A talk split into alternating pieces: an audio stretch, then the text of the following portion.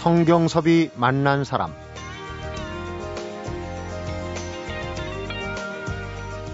원래 인간은 병을 치료하는 힘을 갖추고 있다.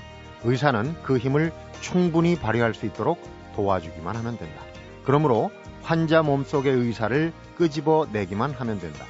의학의 아버지 히포크라테스가 한 말입니다. 성경섭이 만난 사람, 오늘은 내 몸이 최고의 의사다의 저자시죠. 임동규 자연치유 전문가를 만나봅니다.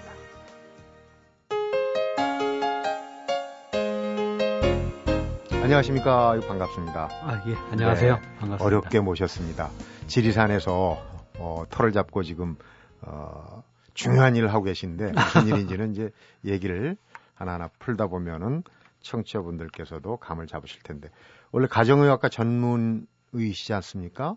예. 그런데 이제 의사신데도 어, 현대 의학에 약간 반하는 그런 내용으로 들릴 수도 있는 내 몸의 의사다. 몸을 알아야 아, 모든 것이 해결된다. 이제 이런 주장을 하고 계신데 어, 거슬러 가면 이 말은 히포크라테스가 한 말이라고 소개를 하셨어요. 예. 근데 히포크라테스가 왜 어, 의학의 한계를 느꼈던가요? 왜 내 몸이 의사다.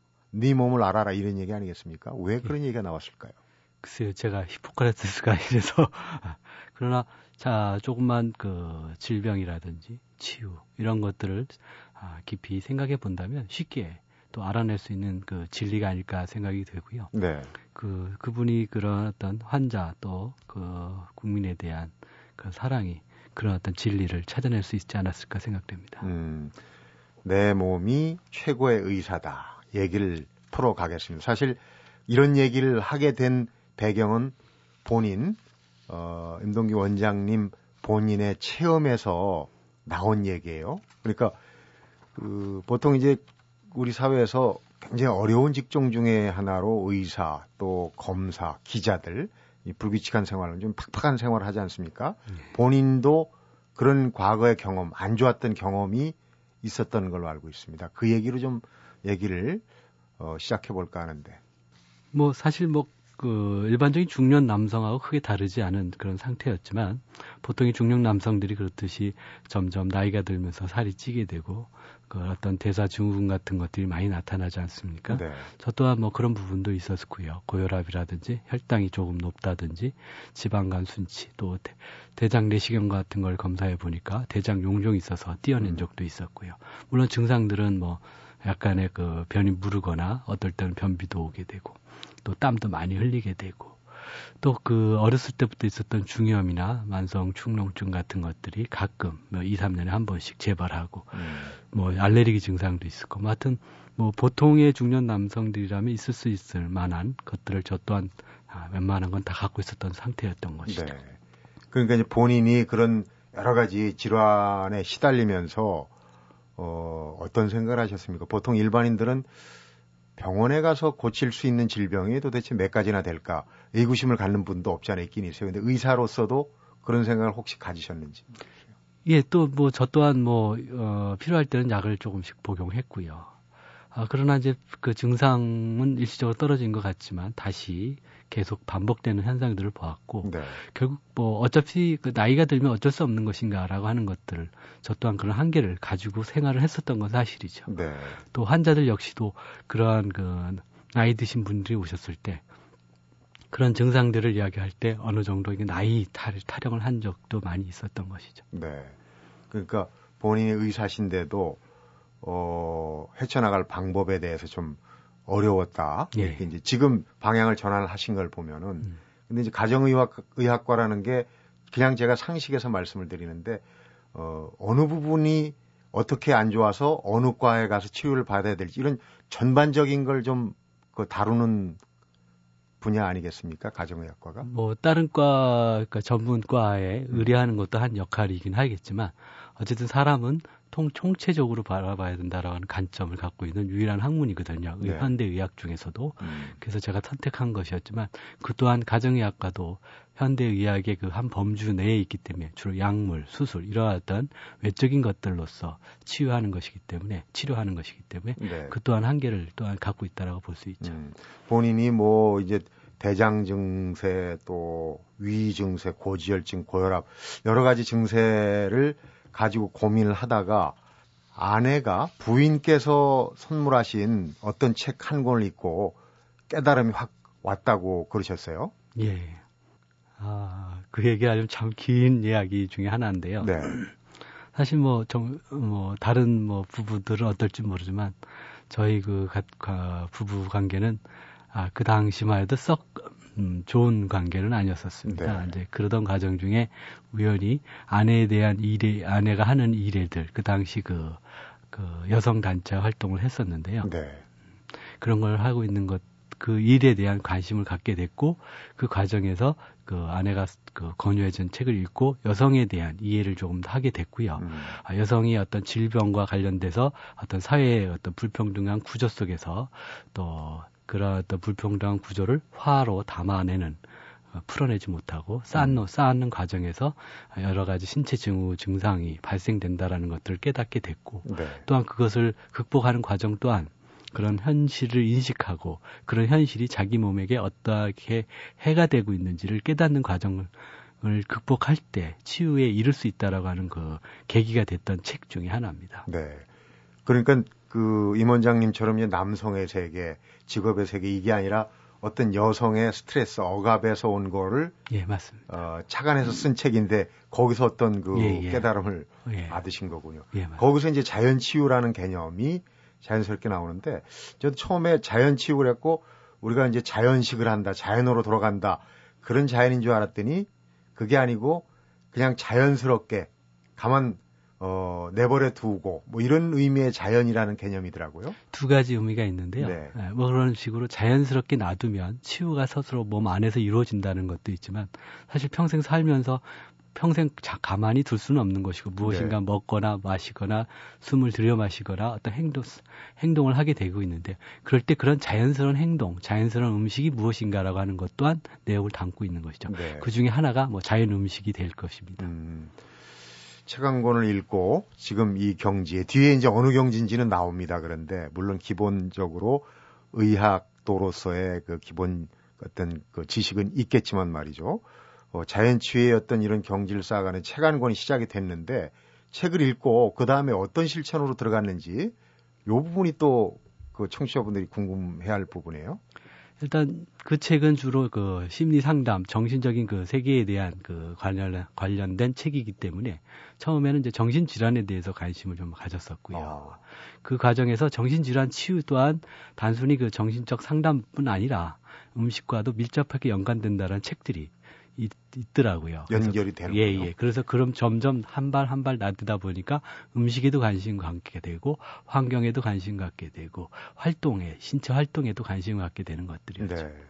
그래서 이런 그런 관심을 어, 실천을 하셨을 것 같은데 예, 예. 핵심은 어떤 겁니까? 실천의 핵심적인 내용은? 일단은 건강 음식을 아, 중심으로 그 외에 그 우리 몸에 해롭다라고 하는 음식들 예를 들면 육식이라든지 우유, 달걀, 그다음 인스턴트 식품, 멸치 이런 것들을 아, 냉장고에 있던 것들 싹 정리해서 바깥에 내놓던 저 경험이 있었고요. 네. 그다음에 아, 집에서는 주로 게을렀던 생활들을 청산하고 스스로 밥 짓는데 같이 거들거나 스스로 밥을 짓고 음. 또 청소도 같이 하고 아, 이러한 생활로 바뀌었고 음. 또 사회생활에서도 주로 걷, 걷거나 대중교통을 이용하고 또 엘리베이터를 타지 않고 다니고 뭐 이런 그 생활들을 통해서 몸이 많이 변하는 것을 느끼게 됐죠. 네. 처음에 167cm 키에 몸무게가 한 74, 5kg 나가셨다고 그래요. 그건 지금 많이 빠지셨는데 부부간에 이 안팎에 좀 그 협조가 돼야 되지 않습니까? 그런 섭생의 문제나 또 어떤 생활의 어, 습관을 바꾸고 이러는 거는 맞습니다. 일단은 음, 사실은 저희 아내가 그 경우는 오히려 더 육식을 별로 좋아하지 않은 그런 체질을 갖고 있었고요. 또 부지런한 면에서 그렇고 사실 제가 오히려 더 많은 것을 배워 초기에는 많이 배워가는 과정이었죠. 네. 그래서 크게 어려움이 없었고 음. 그런 면에서 저에게 또 저는 또한 축복받은 남자 중에 하나이겠죠. 네. 그래서 이제 부부간의 성공 사례가 될것 같은데 말씀을 안 하셔도 오히려 도움을 받았다고 하니까 그래서 이제 그 기간과 그런 그 자연 치유의 방법을 실천하고 난 다음에 결과에 대해서 음, 일단은 그 일단 식습관 식습관을 바꿨고요. 그다음에 생활 습관을 바꾸니까 아, 약 한 달 정도, 한 달 만에 한 10kg가 빠지더라고요. 한 달 만에 예, 운동을 그, 따로 하지 않았는데. 운동은 뭐 약간은 했습니다. 헬스장에 가서 약 1시간 정도 그 점심 시간 즉 그때 당시에는 병원을 하고 있었을 때인데요.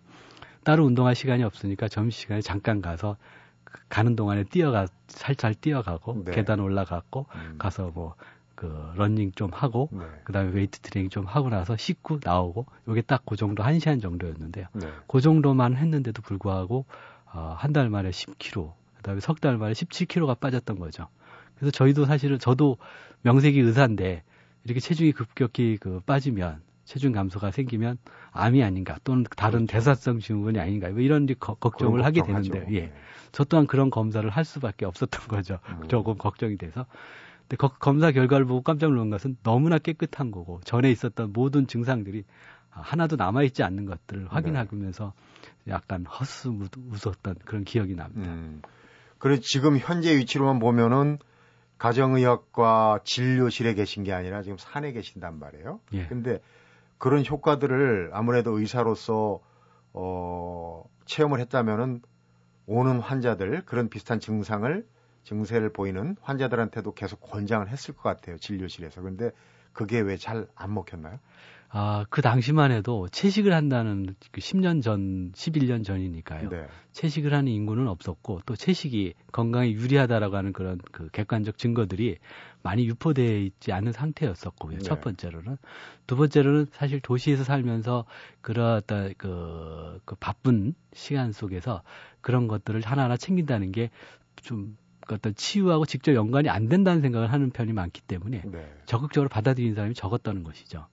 그렇기 때문에 예, 환자분들이 그러니까 이제 처음에는 뭐 좋은 소리니까 감사하게 듣지만 이게 반복되다 보니까 아 좀 잔소리로 듣는 분들도 계시고 네. 약을 안 줄까봐 걱정하는 분도 계시고 그래서 그 속에서 약간 자자 자괴감 같은 것도 좀 느꼈고 음. 과연 이렇게 30분 뭐 시기면 뭐 어떨 때는 1 시간씩 강의를 할 정도 어, 설명을 할 정도였는데 네. 별로 그, 그 결과가 신통치가 않더라고요. 음. 의사가 남 급해 죽겠는데 약이나 처방해주고 주사나 꾹꾹 찔러주면 되지 웬 예, 이렇게 맞습니다. 사설이 기냐 예. 그런 이제 반응을 보고 결심한 게 개연의 생활을 접고 어, 자연으로 돌아가서 뭔가를 해야 되겠다 그런 이제 결심을 하신 거죠. 예, 맞습니다. 그때가 언제쯤입니까? 아, 사실 뭐 이, 이런 그 뭐 제가 이런 책을 쓸 줄도 몰랐었고 그래서 네. 사실 정확한 연도 수는 잘 모르겠습니다. 근데 대략 지금부터 한 8년 전인 걸로 기억하고 있고요. 그렇군요. 예. 네. 그게 그러고 보니까 2004년쯤 아닐까 생각됩니다. 네.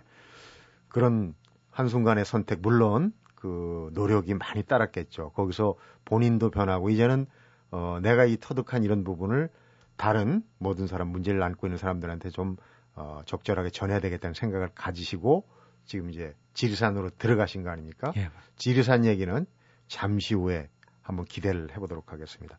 성경섭이 만난 사람, 오늘은 자연치유 전문가시죠. 임동규 가정의학과 전문의를 만나보고 있습니다.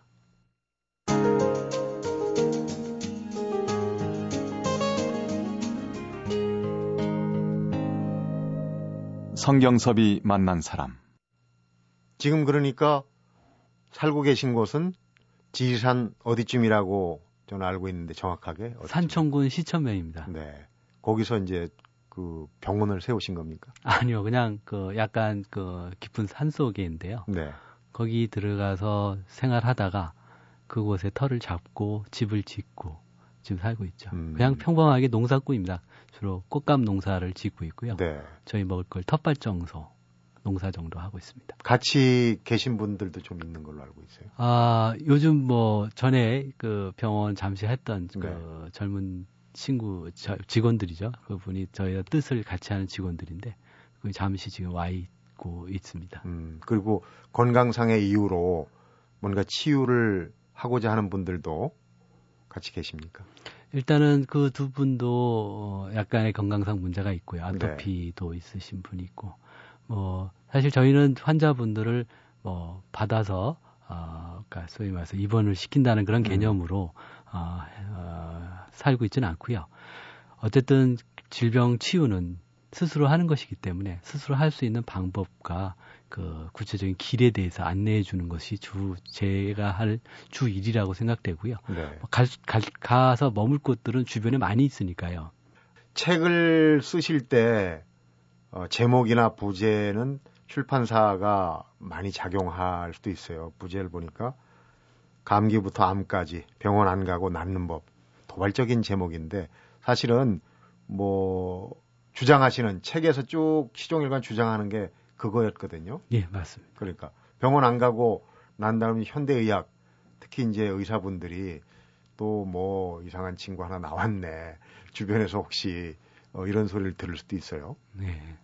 좀 많이 끊고 살아가지고 뭐 네. 직접 저 연락을 받거나 그런 경우는 거의 없었고요. 오히려 이번에 책이 나오고 나니까 전에 알고는 후배 동료들이 전화도 한번 주셔가지고 네. 나중에 자기도 은퇴하면 근처에 가서 살고 싶다 뭐 이런 얘기는 한 적은 있죠. 병원 안 가고 낫는 법이 그냥 그 허황된 얘기가 아니라는 게 본인의 경험담을 쭉 적어 놓으셨어요.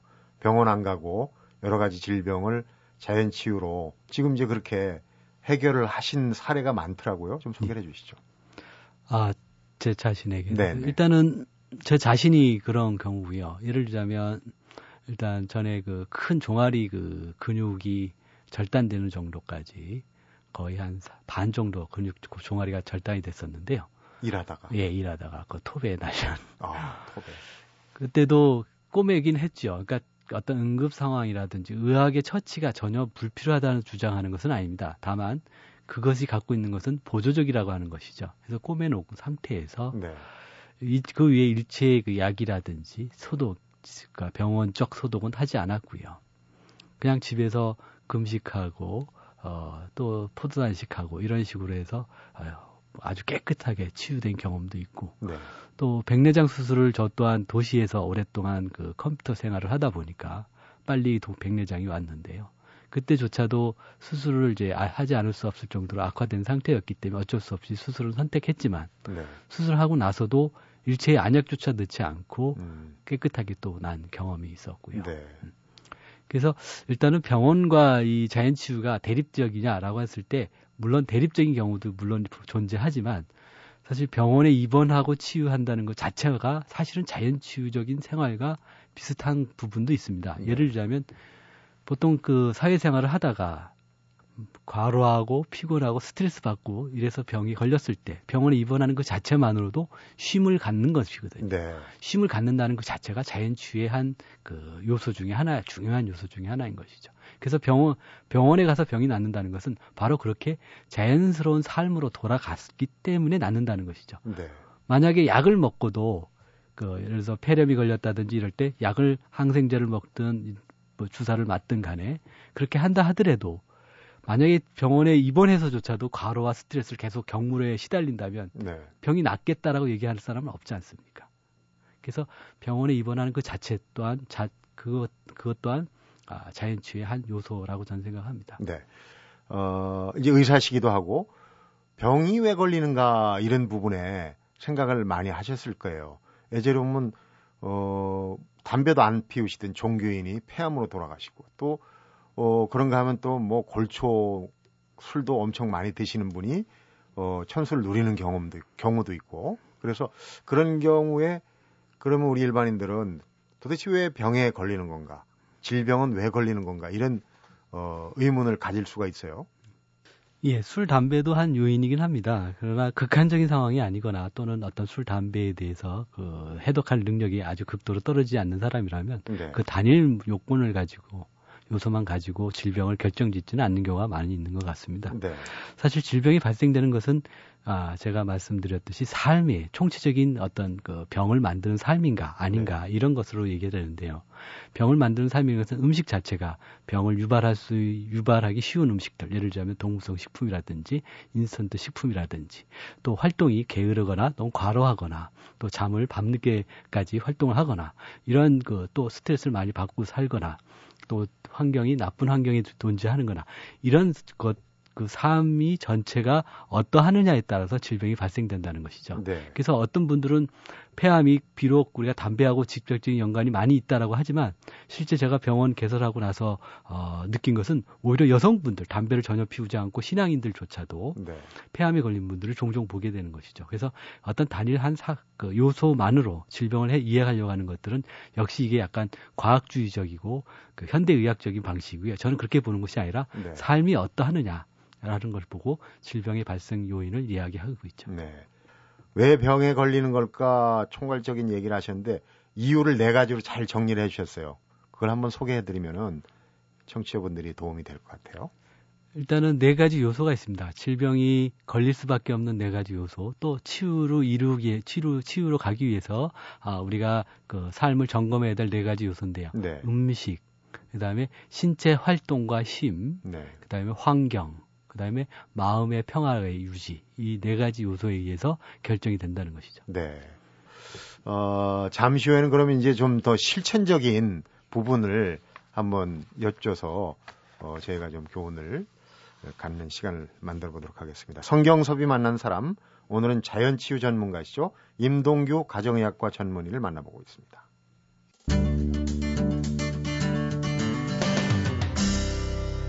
성경섭이 만난 사람. 질병의 원인은 그렇다 치고 그러면은 병에 더 잘 걸리는 체질이 있는지 뭐 심리적인 유형도 그렇고요. 어떻게 보십니까?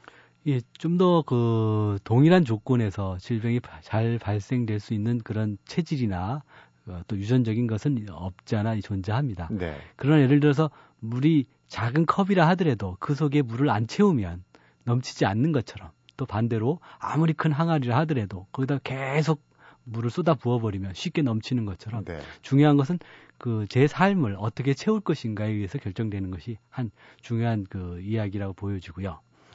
그다음에 이제 병원을 개선하고 보니까 암 환자들을 자주 상담하게 되고 또 입원한 한 경우도 종종 보는데요.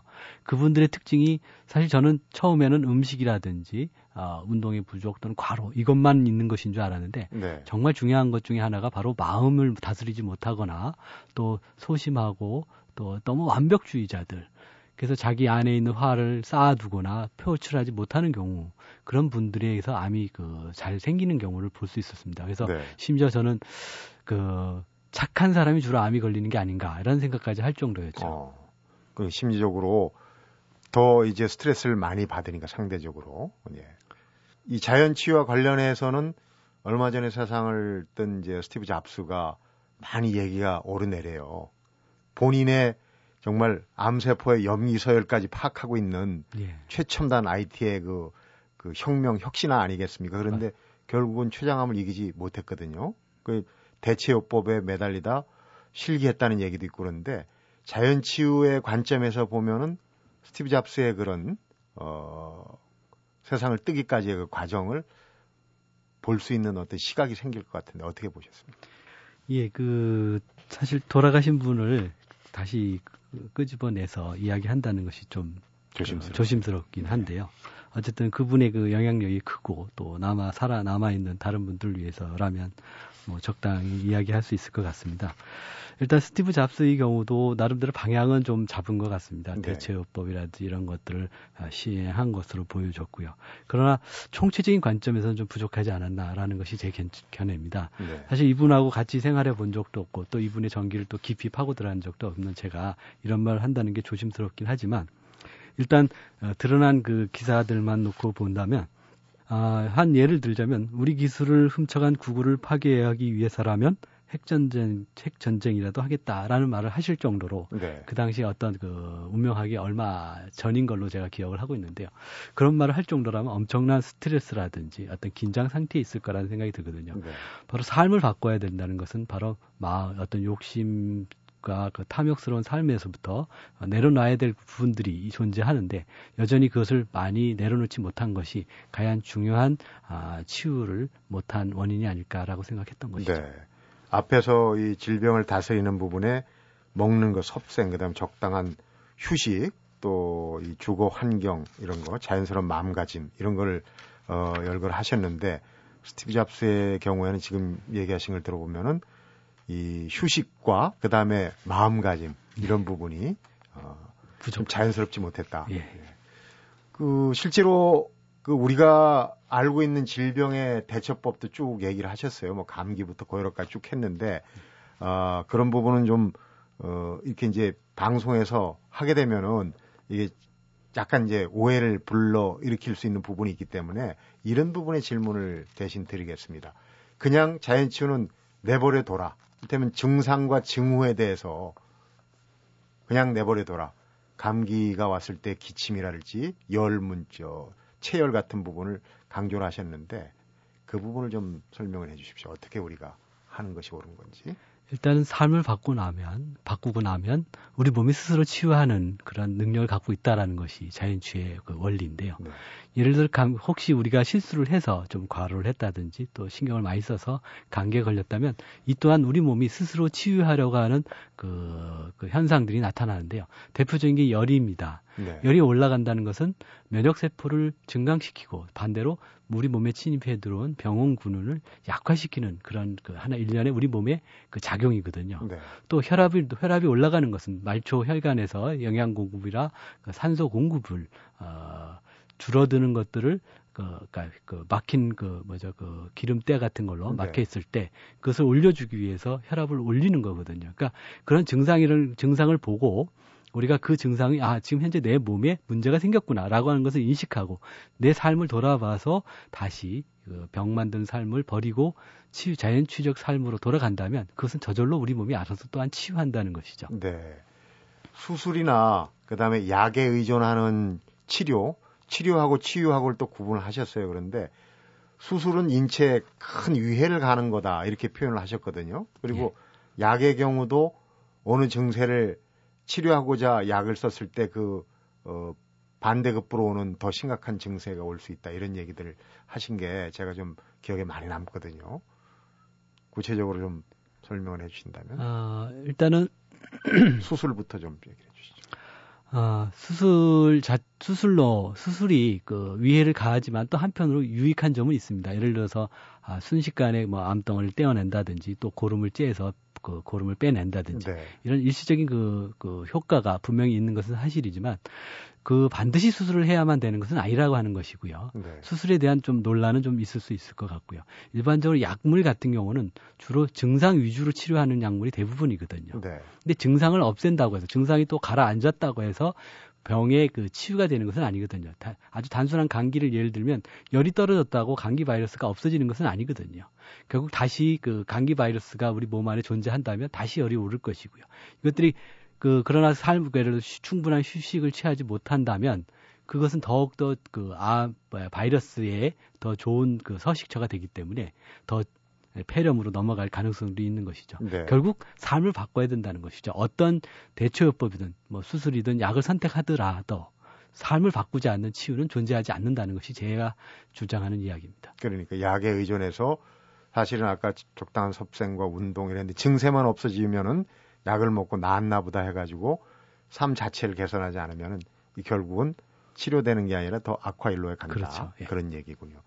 어, 오늘 마무리를 해야 될 시간인데 오늘 쭉 그 우리 저 임원장님이 하신 말씀을 듣고 보면 사실은 그게 뭐 어, 금과 옥조 만병통치라고 볼 수는 없어요. 이런 방편도 있다라고 이제 우리 청취자분들이 이해를 하시면 될 것 같은데 큰 주제가 내 몸이 의사다.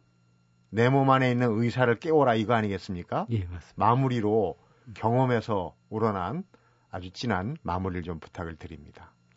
어, 결국 그 뭐 진하다라고 뭐 특별한 말은 아닌 것 같은데요. 네. 치유는 삶이다라고 저는 이야기합니다. 즉 삶을 바꾸지 않는 치유는 존재하지 않는다는 뜻에서 말씀드리는 것이고요. 네. 뭐 아무리 그 대체요법을 하든 무엇을 하든 간에 결국 삶을 밑바탕 됐을 때 그 대체요법이든 약물이든 보다 우리 삶을 윤택하게 하거나 좀더그 편리하게 만들어 줄 수 있는 도구는 될 수 있는 것이죠. 네. 어, 그렇다고 해서 이제 우리가 다 산으로 들어가게 되면은 이 많은 사무실과 공장과 운영할 사람이 없을 수도 있어요. 근데 오늘 어, 하신 주신 말씀은 이제 어느 정도 단계를 넘어서 심각한 전환을 해야 될 시기에 있는 분들한테는 어, 큰 도움이 되는 그런 얘기가 됐던 것 같습니다. 앞으로도 좋은 경험들 많이 쌓으시고 책도 쓰시고 산 밖에 있는 분들한테 많이 나눠주시기 바랍니다. 예, 알겠습니다. 네, 바쁘신데 시간 내주셔서 고맙고요. 유익한 말씀 잘 들었습니다. 예, 감사합니다. 성경섭이 만난 사람 오늘은 내 몸이 최고의 의사다의 저자시죠. 임동규 자연치유 전문가를 만나봤습니다. 사람들은 힘이 들면 무조건 쉬려든다. 힘들다는 것은 힘이 달린다는 의미기도 하지만 힘을 더 길러야 한다는 의미기도 하다. 힘에 붙이더라도 아주 과로한 상태가 아닐 경우에는 낮 동안만큼이라도 가능한 더 움직이고 햇볕을 쬐려는 의지가 더 중요하다. 오늘 만난 임동규 자연치유 연구가의 얘기입니다. 그렇다면 지금은 열심히 몸을 움직여야 하겠죠. 이제 낮이 시작되니까요. 성경섭이 만난 사람 오늘은 여기서 인사드리겠습니다.